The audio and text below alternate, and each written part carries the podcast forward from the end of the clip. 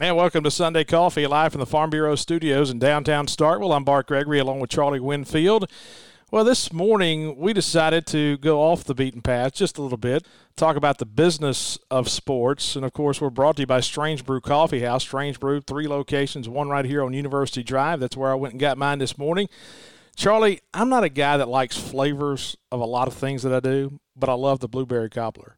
And every time I go in there, I'm a creature of habit, and I get the blueberry cobbler every single day. Now, some of these guys get a lot of different things. Some some guys just get regular coffee. I'm a blueberry cobbler guy, and I know that probably surprises you. No, it doesn't surprise me because I figured, being from Nanih Waiya, you like a little sophistication or sweet in your coffee. You know, I'm, I'm more old school, Bart. I just went in to the same University Drive location Bought a new coffee mug. By Got the a mug, nice. Yeah, they have good mugs in there. They do. reasonably priced. So I purchased a white maroon Strange Brew coffee mug, in which my coffee is pure black.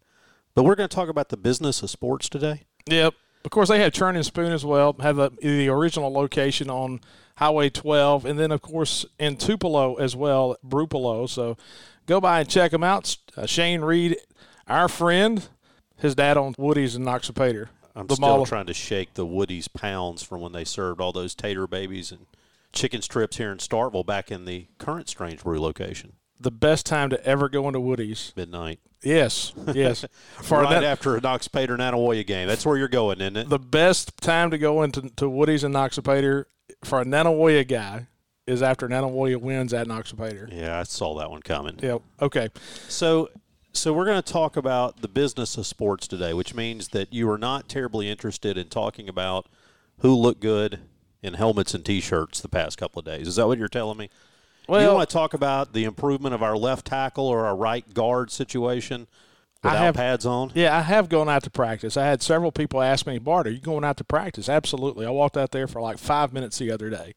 And I realized real quick it's shorts and t shirts. And here's the thing people ask me all the time about going to practice is every time I go to practice, I'm reminded I'm going to football practice and about how much I hated football practice.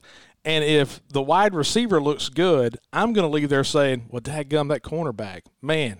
And so you don't know whether to feel good, whether to feel bad. And two, like you said, there's a lot of heroes that emerge in shorts and t-shirts. And then when you put the pads on and then you start playing football, sometimes things go a little bit different. Sometimes the guy who is not good in shorts and t-shirts becomes the guy when you put the pads on. Yeah, they're kind of a separator, aren't they? Yeah. So I'm not I'm not knocking guys that go to practice. I understand some people like that. I'm not a guy that likes going You didn't like to practice as a player, I bet either. I did you? not. No, I did not. That's why we talked about a couple of weeks ago. Well, last week with Brad Peterson, hose water, man. Every time I go back to a football practice field, that tinge in the back of my throat of hose water comes back. Anyway, sorry to digress. Charlie, we have Lee Van Horn with us. Lee, what is your official title? I am the Associate Athletic Director for Legislative Compliance.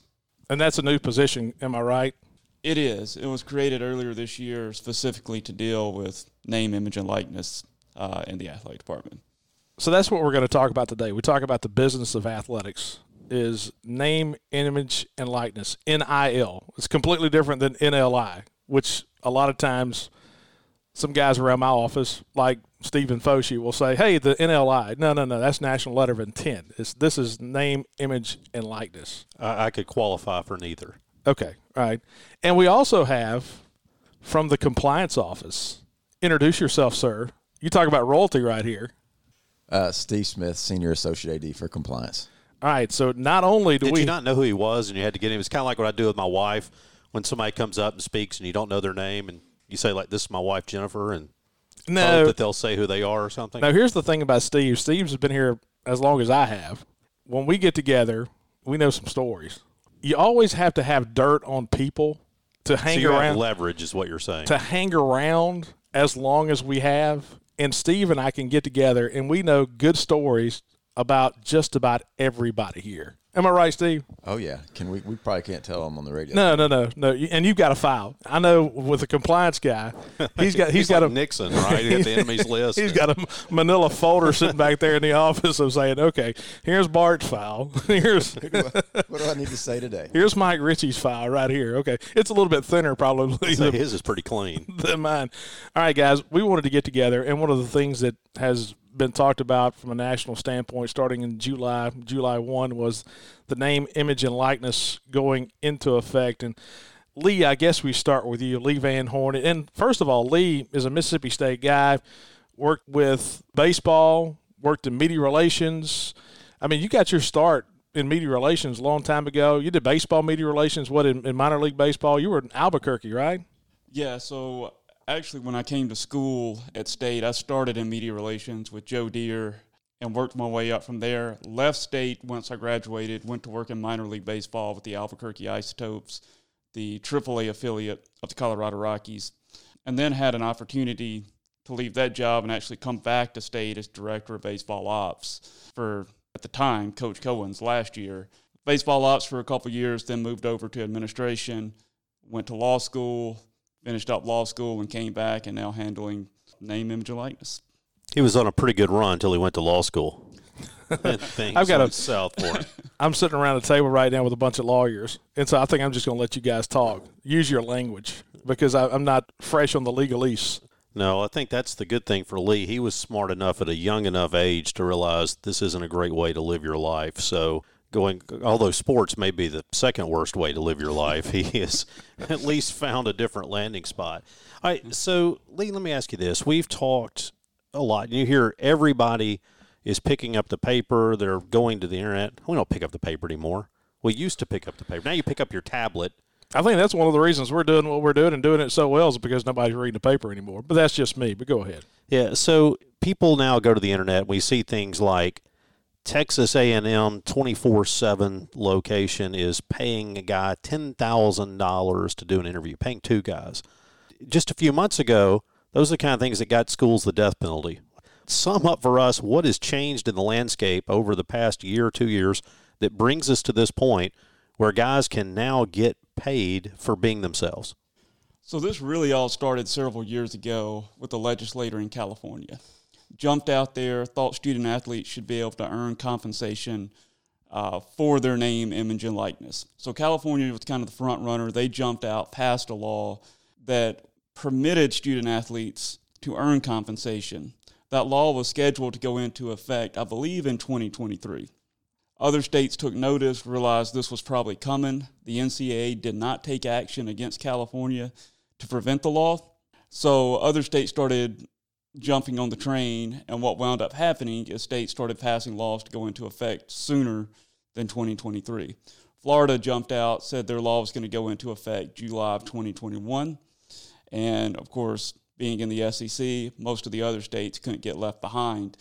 So Mississippi jumped on that train as well and passed a name, image, and likeness law that went into effect on July 1st of this year that essentially says, with a lot of caveats, that a student athlete can earn compensation consistent with market value for the use of their name, image, and likeness.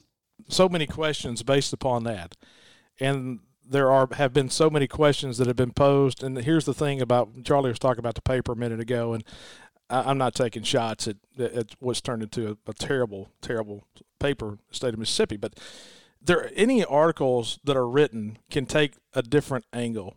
And some of the things that I've seen written have said that the states that enacted it put themselves behind the eight ball a little bit.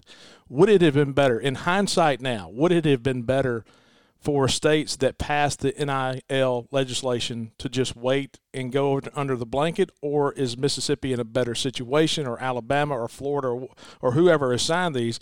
Looking back, what was probably better, to wait or to go ahead and pass that legislation? You know, that's a really tough question to kind of think about because the only thing that forced the NCAA's hand to basically lift all NIL restrictions was the fact that there were so many state laws out there. Now, you can say there's schools and states without laws that have more flexibility than we probably do in Mississippi. But on the same token, Mississippi's law is pretty flexible and allows a lot of leeway for the universities and for student athletes to go out and monetize their name, image, and likeness. It's one of those that uh, you could make the argument that some states are more disadvantaged by having a law, but at the end of the day, all those laws that were passed is what led us to this point, which is allowing student athletes to monetize their NIL.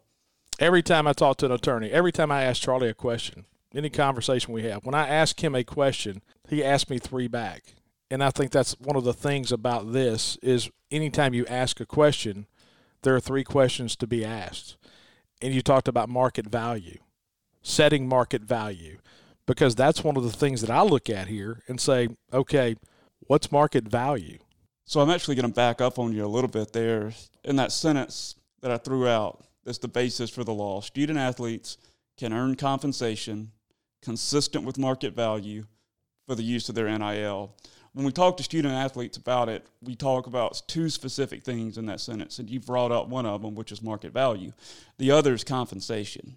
Compensation, of course, can be anything from cash to goods to services. It can be an oil change, it can be a meal, it can be a t shirt, and if you're an LSU quarterback, maybe it can be a truck.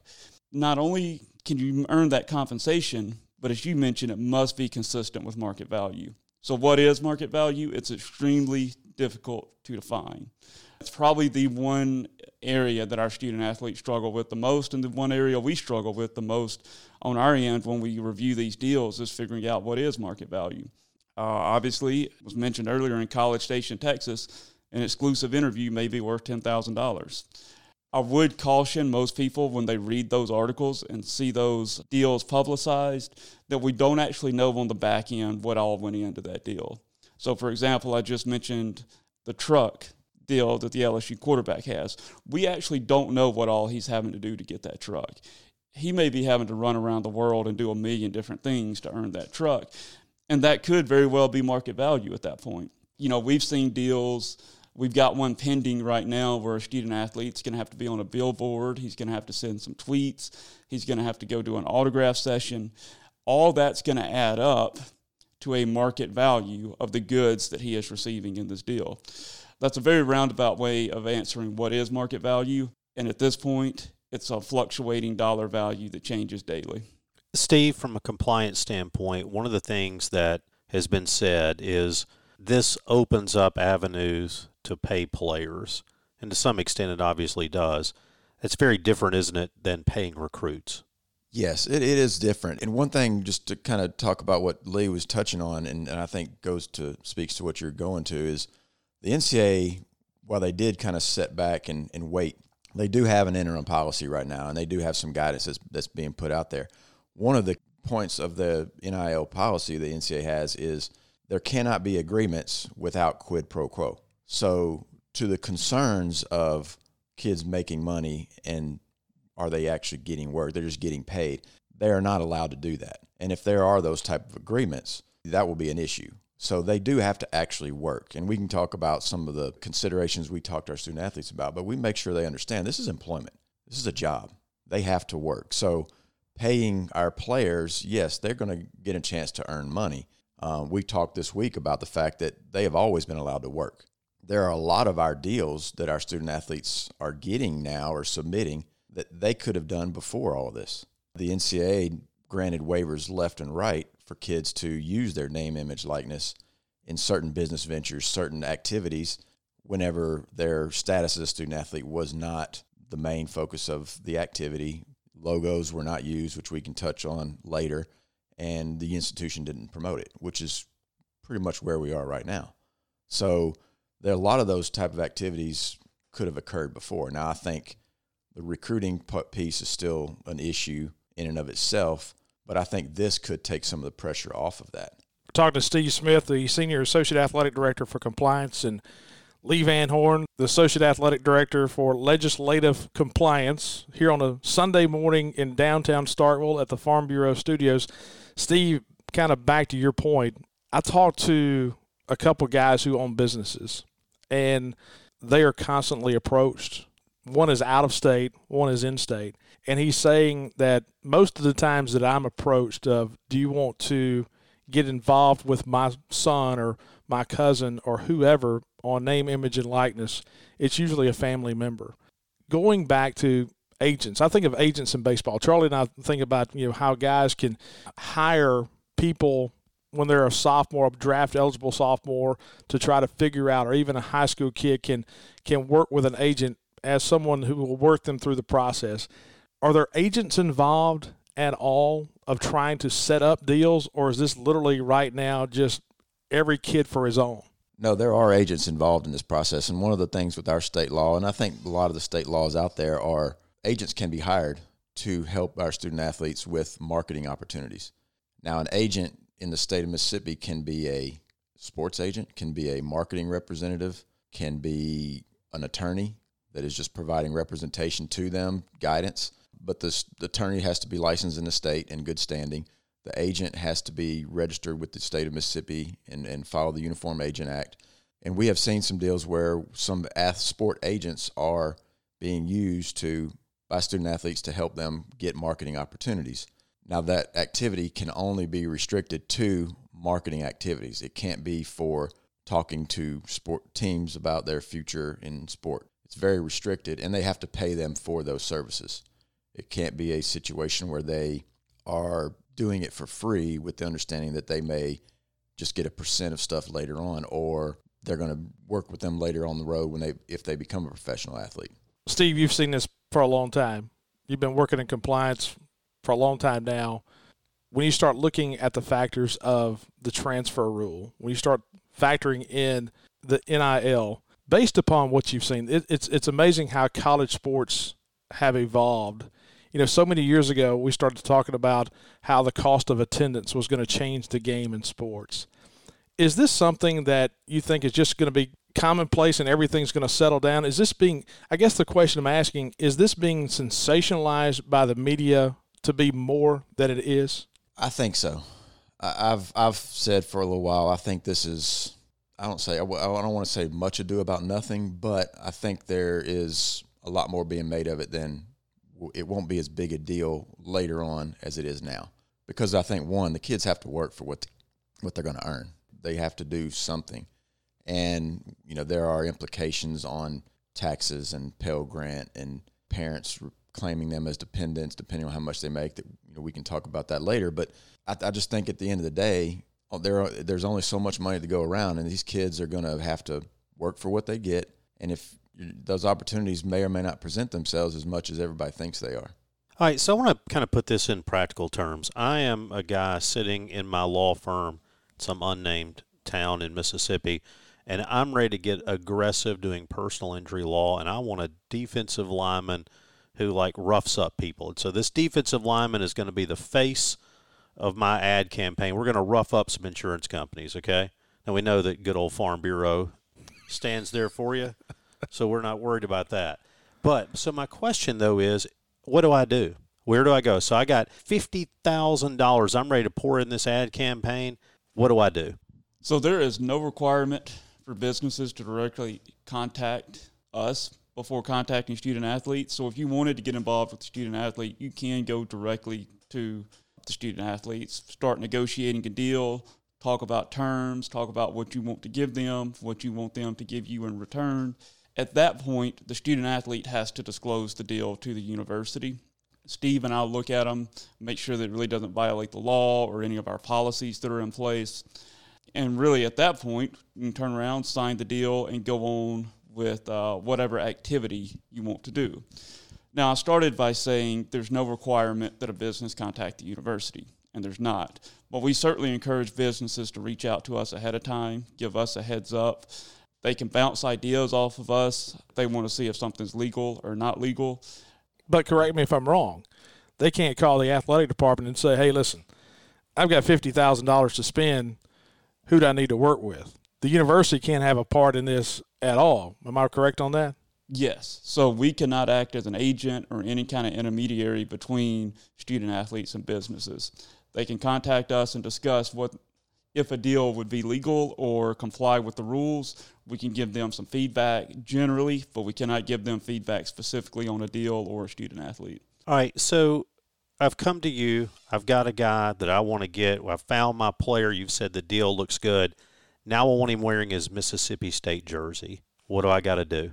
So that depends on a lot of issues, actually. So we actually break our um, activities down into three categories on whether student athletes can or cannot use logos. The first one is a first party activity where a student athlete is going to be making money on his own. For example, he's running a camp, a lesson, maybe he's got some kind of online streaming platform where he puts content up and charges a monthly subscription.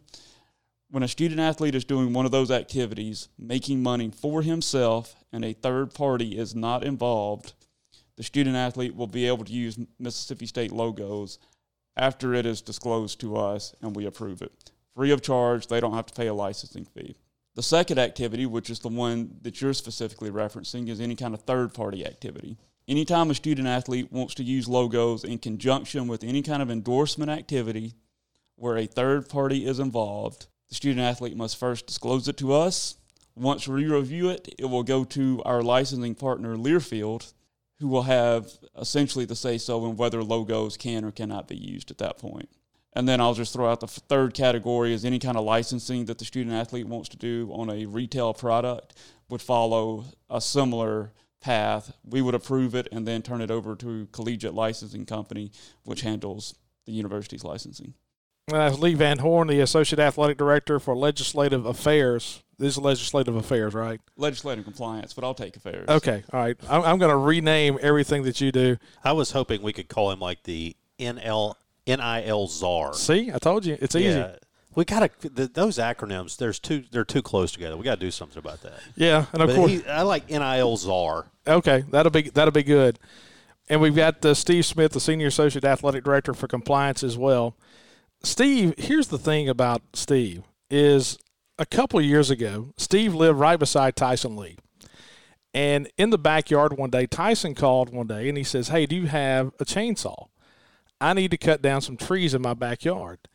And I was like, "Sure." And I'm thinking, "Okay, we're probably talking about, you know, some little low crepe myrtles or we're talking about some dogwoods. I'm talking about something, you know, three or four inches in diameter. I show up and Tyson's got these pine trees and pecan trees. He's got a, a bodock tree. And all these suckers are like you can you can barely reach around them, okay? And so it's July the 4th. I'll never forget this.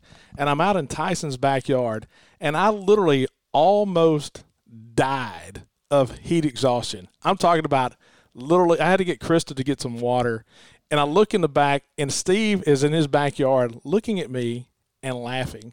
He thought it was the funniest thing. You're still He was laying down on the ground, And so belly up, which is raised up pretty high. I was worried about him. So along those lines, you know what I could have used that day? I could have used something from Trax Plus. I could have used some forestry equipment. I could have used an excavator, a mini excavator. Trax Plus, they've got two locations in Mississippi, one in Hickory on I-20, that's that Hickory exit, the other between Starkville and Columbus on Highway 82. And so what Trax Plus does, they have the forestry equipment, it's called Barko, and then they have their line SANY, which is their construction equipment. And so I could have used some Barko forestry equipment that day with those big pine trees. I could have used a mini excavator and Steve would not have seen me laying on my back about to absolutely die. I talked to Tyson not long ago, and he was like, "Let me tell you something. I- Every every summer when it gets like really hot, I think of you almost dying in my backyard. Every time I cut a tree down, I think about you. Any limb, And so hydrate. go by and check them out at Trax Plus, T R A X, Trax Plus, forestry equipment with Barko and construction equipment with SANY. And and they've got things by the way, Trax Plus. So after you cut that tree down, you could have turned it into mulch. Those mulchers, yeah, those things are awesome. I've been kind of looking at one of those. I don't have anything to mulch, but it looks that just looks like a satisfying process. It is. It's a very sad. And we talked about this last week. I, I would love to see you run a mulcher. I would love to walk into Charlie's backyard one day to see him in chaps and mulching and using a mini excavator. I'll just say this: if you ever see me in any of those conditions, something has gone quite wrong in my life. I would like to drive a mini excavator. I've never been on a tractor. I've never been on a bulldozer. No equipment. I've never been on a piece of equipment. Really? Never, not once. But I think We need we need that to happen. Chris Williams can fix me up. Chris Weems can no doubt fix you up. We're talking to Steve Smith, Lee Van Horn. We're trying to figure out all this stuff with name, image, and likeness. All right, so I want to ask the question that I have been asked, and we will see if you can answer this. It has been well documented that Vanderbilt has an advantage when it comes to securing signees in baseball and maintaining a roster of highly compensated young individuals. Mississippi State, meanwhile, one of the few schools in the league that operates under the traditional and much maligned 11.7. Some have suggested, no one affiliated with Mississippi State, this is my own suggestion, and those of others, that in all of our programs, the one that stands perhaps to benefit the most, even the playing field the most with other programs from the NIL, is Mississippi State baseball because there is nowhere else that a college baseball player is as marketable. You know, Nick Saban wants to brag about what his quarterback got. Just think what Tanner Allen could have been doing the past few years. And I'm not sold on that too. I mean, a, a guy could get close to six figures, and you're standing in front of a bunch of coaches. You know how that works. It's just almost like you catching the big old fish. Oh man, we got a guy's doing seven figures. I mean, and then he said it, and he had to live with it. Yeah, I mean, it was one of those deals of point. okay, I need some documentation on this Yeah. because I really just don't know about that. But go ahead. But what I would suggest to you is that there is not a baseball program in the United States whose individual players will be as marketable as a whole. There's always a Jack Leiter, there's those guys. But as a whole, whose baseball players will be as marketable. Am I right that this is a chance to level the playing field somewhat for Mississippi State? I definitely think our baseball student athletes have a unique opportunity in name, image, and likeness to earn compensation. Now, I do want to back up and kind of reiterate the point we've talked about. It's got to be a legitimate quid pro quo with businesses. There has to be a return from the student athlete to the business if they're earning compensation. Now, generally speaking, right now, deals that we've seen from our baseball players, the single most valuable deal at Mississippi State right now belongs to a baseball player. And that's really not a surprise. You're right now here early in the game, especially with what just happened. I say, I, I guess the question, you know, we've come up with our policies at Mississippi State. How in line are they with other schools? Are there other schools who are willing to say, we are going to? I, I think back to the tax laws. Okay, I think back to how the Bulldog Club acted in tax laws. In if if you get points, you can't use your seating to go toward the tax deductibility. Is what we're doing primarily in line with what people are doing? Is it more conservative or is it more pressing the issue with with other schools are doing, or is everybody doing a blanket? I believe everybody's pretty much in line. But I will point out a couple differences. So, and this will touch a little bit on state law versus federal law. Right now, each state is operating under its own law, or if it doesn't have a law, schools in that state pretty much come up with their own policies with some guidance from the NCAA. And I know there's been a lot of discussion that I'm sure folks have heard about the need for a federal law, and that's exactly why, is to put everybody on an exactly even playing field. So, for example, in the state of Mississippi, most universities are doing almost identically the same thing across the board. There's a few differences between, say, us, Ole Miss, Southern Miss, but they're not enough to really make a difference. There are some states out there, either through law or lack of a state law, where universities are able to do some different things. For example, several weeks ago, it came out that Michigan was doing a licensing deal with their own student athletes to sell their jerseys on their official team store. That is all permissible under, and I don't believe Michigan has a state law. I could be wrong on that, but I believe that's all permissible simply because Michigan does not have a state law. In the state of Mississippi, it is illegal for us to do a deal directly with the player. So, as a university, we are not allowed to license our student athletes' names and sell jerseys with their number and names on them. One that's a little simpler than that, and one that we have to caution our student athletes on all the time, and it's good for donors and supporters of Mississippi State to know, is under the Mississippi law, donors can do a deal directly with a player. So if a donor wanted to pay a kid $25 for an autograph, that's legal in the state of Mississippi. In some states, it is illegal for donors to work directly with the student athlete. So, say one of our student athletes is back home in a state that does not allow donors to do d- deals directly with the student athlete, they could violate the state law in that particular state, which in turn could jeopardize eligibility in the state of Mississippi, even though it's perfectly legal in Mississippi. If the deal happens in a state where that's illegal, that could be a problem. Steve, am I wrong on saying this and bringing up this point? We're talking to Steve Smith and Lee Van Horn before we let you guys go.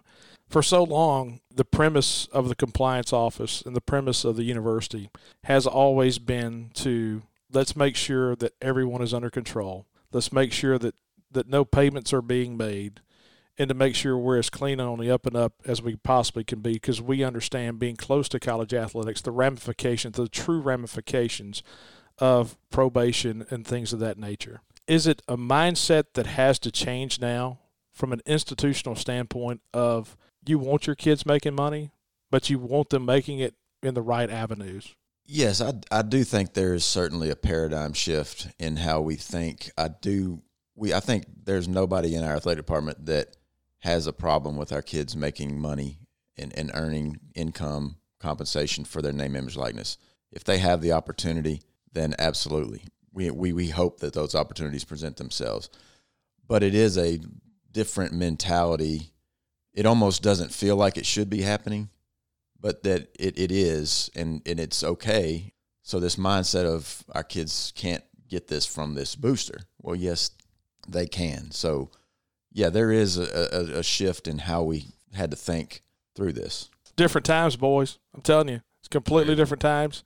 And, and and hey, going forward, you start talking about marketability, and I, am not against a guy who who comes in here performs well at the highest level. There are so many questions, whether it be what is this going to do to team chemistry? Because these guys are not professionals. These guys have not signed pro contracts. And what's it going to do if you have one position making X amount of dollars? And what's that going to do for the guy who's the, the right guard who is blocking for that running back and giving him that hold and giving him that opportunity. And so, is collective bargaining at all on the table at all? Do you think you'll ever see a collective bargaining type of agreement, or do you think this is always going to be kind of one offs and individualized? On some level, there is a company out there doing at least some group licensing deals. I think the two that were publicized most recently was Ohio State and University of North Carolina specifically centered around jersey sales.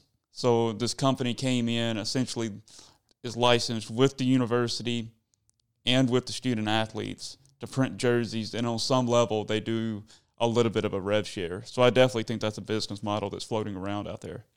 All right, couple of uh, rapid fire questions for you that I know people have asked. First of all, if I am a football coach and my quarterback has signed a deal to give interviews can I restrict the times and dates and places at which he can do those? Yes. Mississippi State can set reasonable restrictions on dates and times, and it cannot interfere with any mandatory university event, including practice, class, study hall, all those types of events. Does Mississippi State or any other school have the ability to prevent a player for disciplinary or other reasons for participating in any NIL deals? yes, we can set restrictions, reasonable restrictions on NIL activities, and there's also a list of prohibited categories that include stuff like tobacco, alcohol, e-cigarettes, laundry list of items that are in the state law, and there's also anything that interferes or reasonably is inconsistent with the values of Mississippi State. Those deals can be prevented. And last, have you gotten any offers uh, for Bart Gregory's name, image, or likeness? we did have a student athlete the other day bring us or disclose a deal to us uh, from a local fast food restaurant. what are we saying here? What are you What are you saying? Well, to be fair, I told her that I could expedite her review if I was to get a chicken sandwich as part of the deal we got the deal approved pretty quickly, so she didn't have to give up a chicken sandwich. But I tried to get one out of there. Guys, we appreciate you coming up here on your Sunday morning and and hanging out with us. We hope you enjoyed your coffee from Strange Brew. Charlie did not brew his own this morning. Sometimes he brews his own. Strange Brew is a lot better than Charlie's Brew. I can tell you that. So if you're gonna believe take if you're gonna take shots at me, Charlie, I'm taking shots at you. Your coffee's not good. Okay, that's what I'm saying. It's free. And so here's our here's our thoughts on on what we do with our show. And sometimes Charlie kind of feels bad because I'm a part of this. Uh, we try to make you feel smart. We try to educate people with our show. Nothing like being educated by a guy from Nanih Waiya, right? We Go try- on. Tell me about blueberry colony. so you know Charlie always finds these stats and ball games that, that makes you say, you know what, I feel smarter by listening. And that was our, our thought today is we wanted to get two guys together because I know there's a lot of people out there that are asking questions and really don't understand name, image, and likeness and about the, the new age of college sports. And so we just wanted you to learn this morning. With this, we wanted this to be a learning Sunday coffee because we try at times to be very professional but not as professional as the guys at Bank First. Bank First, better way to bank. They're How about that segue? oh, Boy, that was that's high quality. when I think of Mo Griffin and Marcus Mallory, I think of professionalism.